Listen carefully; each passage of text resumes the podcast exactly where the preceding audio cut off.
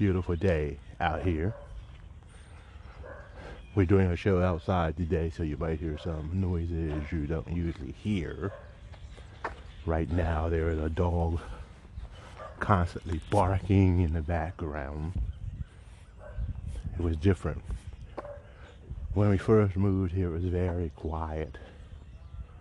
Hardly anybody had dogs. And now, almost everyone has one. Sometimes I wonder if it was for um, companionship. When they decided to get these things, or if it was like in Costa Rica. In Costa Rica, you had a lot of poor people. Couldn't afford all those alarm systems. So instead, they'd get a little old dog or a big dog, chain him up in the backyard, or put him on the front porch. And if anybody came around, he'd bark like crazy. That was their alarm system. Here, I guess we have a twofer. The dog is an alarm system and also a nice, friendly part of the family that we find joy in playing with and being with. Nevertheless, though, makes a great alarm system, there are a lot of them around here now. This place used to be very quiet. Still very quiet compared to many places. When you start walking for exercise, you notice a lot of things. You notice the things that neighbors have done to their houses. Start noticing the yards,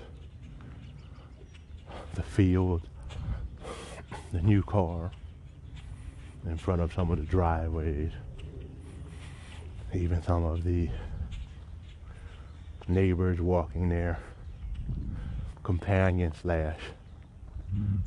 alarm systems, having a good time. Sometimes that's the only time you really see your neighbors.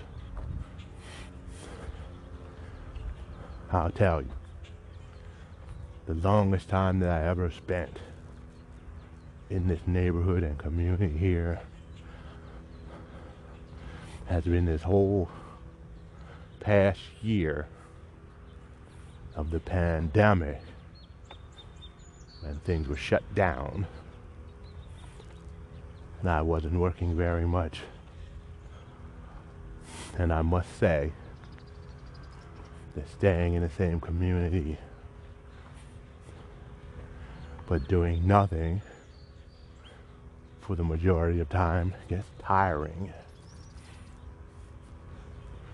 And so I think it's necessary to find things to do.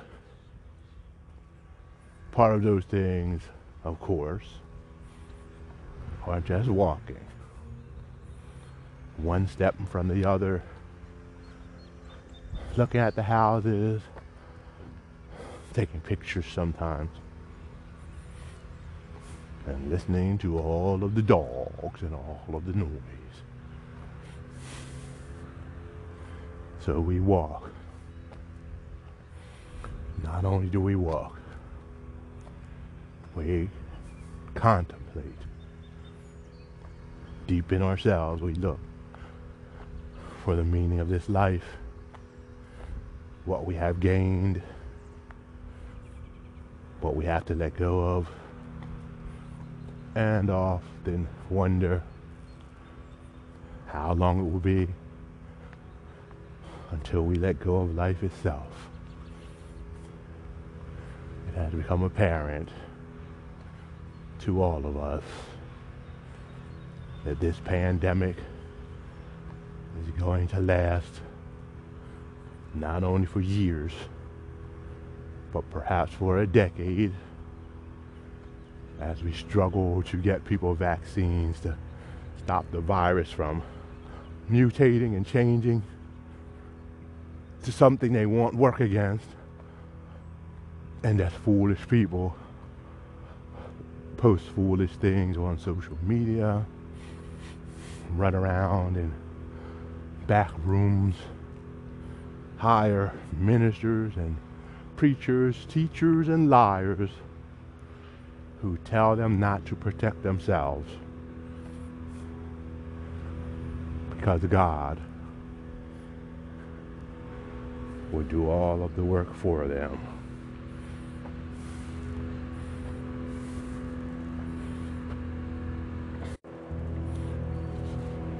So now it's warmer.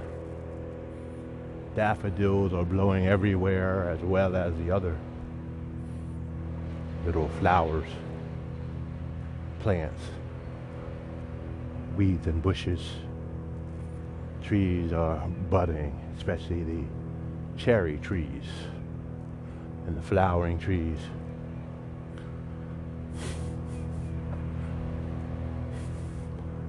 There's a noise in the background you probably hear.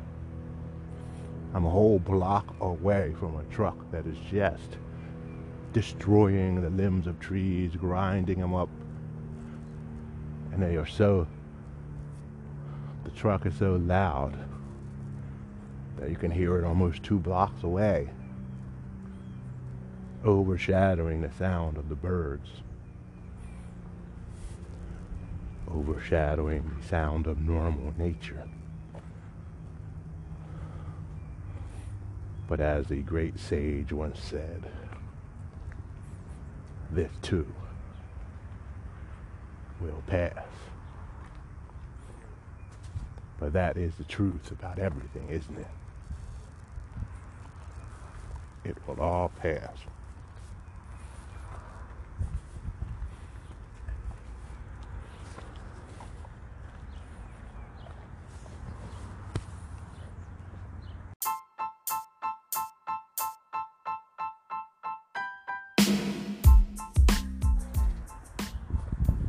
Life on planet Earth versus living on planet Earth. Sometimes it's hard to distinguish the two or determine which one is being partaken of from one moment to the next. Are we partaking of life and all its beauty and wonder and greatness? Or are we just living on a track, doing what we're supposed to do? The good thing out of the horrendous, horrendous experience we're all having together that we've been pulled forth from living and we have had to face life head on in all of its wonder and beauty and all of its tragedy from the inner source. We have had to create options. We have had to create our own way of living. And perhaps when we come together after this thing and we have learned to live in accord with our heart and understanding what is important instead of following people, upholding people, worshiping people who don't really care about us. Perhaps we can begin to build a community that really matters, where we can work with each other, care for each other, live for each other, and reignite the curiosity that we once had that was slowly flipped or turned into prejudices and discriminatory behavior so that we can begin reach out in good faith and trust to understand those who would respond in good faith and trust. Perhaps we'll have the discernment to just push the others away, like sweeping the garbage into the little trash bin. Letting those that are loving and kind and trustworthy, who have prickly and confrontational personalities, be our great wall as warriors of compassion, of love, as warriors dedicated to promoting that which is beautiful and loving and kind and healthy community. Perhaps we can have them just serve as that by keeping out the people who are full of shit the people who cannot compromise, with people who want to take more and more, the ones who we can't accommodate without being subsumed and consumed in their ugliness. We're having to change our lifestyle, our style of living into one of hate, prejudice, homophobia, and racism. And many of us have had to do that. We may resist this feeling. We may try to fight against it in word and deed. But if we go along with a society where all of these things happen without questioning them, we are part of the issue. But if we fight against them constantly, our life becomes terrible horrible. Nothing but a struggle. No joy. Just fighting. And some of us don't like to do that. It's against our personality. That's why it's up to us to cultivate those who like to do that, but who aren't tyrants. And to support them when they fight against these things for us instead of turning our backs on them and telling them to shut up so that they can be like us. When in truth, the only thing that is keeping the community safe and protected is the fact that they are not like us. The idea is that they keep doing what they're doing, yes. And they become like us when they are with us. But when engaged in people who hate, who don't feel love, who have tricked their own minds up so that they can't even see the humanity in other people or the life in other plants, animals, where they can only see material things and only see worth in everything when you can have it, own it, and use it for your own purpose. That, I think, is the sickness of the human family. And I know I have been affected by it and have had to work to get rid of that ideology for years. It all starts by hearing the truth and just being willing to step back and take a look instead of listening to all of the false reports by the religious fundamentalists, the psychologists, the scientists, all of those people who draw a narrow vision of the universe that is not accurate, only convenient It means going out on your own.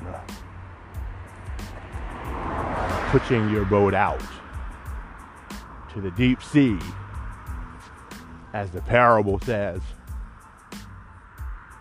and letting your nets down there. When you get off the beaten path and let your net down, it gets so full of fish or whatever you're looking for, especially joy. That is ready to burst. Thank you for visiting us today. We hope that these short messages are helpful for you. Please excuse any background noise, but as I said, we are outside. If you'd like to help maintain this station and some of the other things that we are doing at either a discount price, free, or we are paying for actually, please visit our website at www.nextstepcoaching.mysite.com. That is www.nextstepcoaching.mysite.com you can become a patron. We thank Patreon for the patrons that we have supporting us. And you can also explore some of our other stations at blogtalkradio.com slash practical dash spirituality. And from the website, you can also find a lot of our YouTube videos. Thanks again. Now back to the show.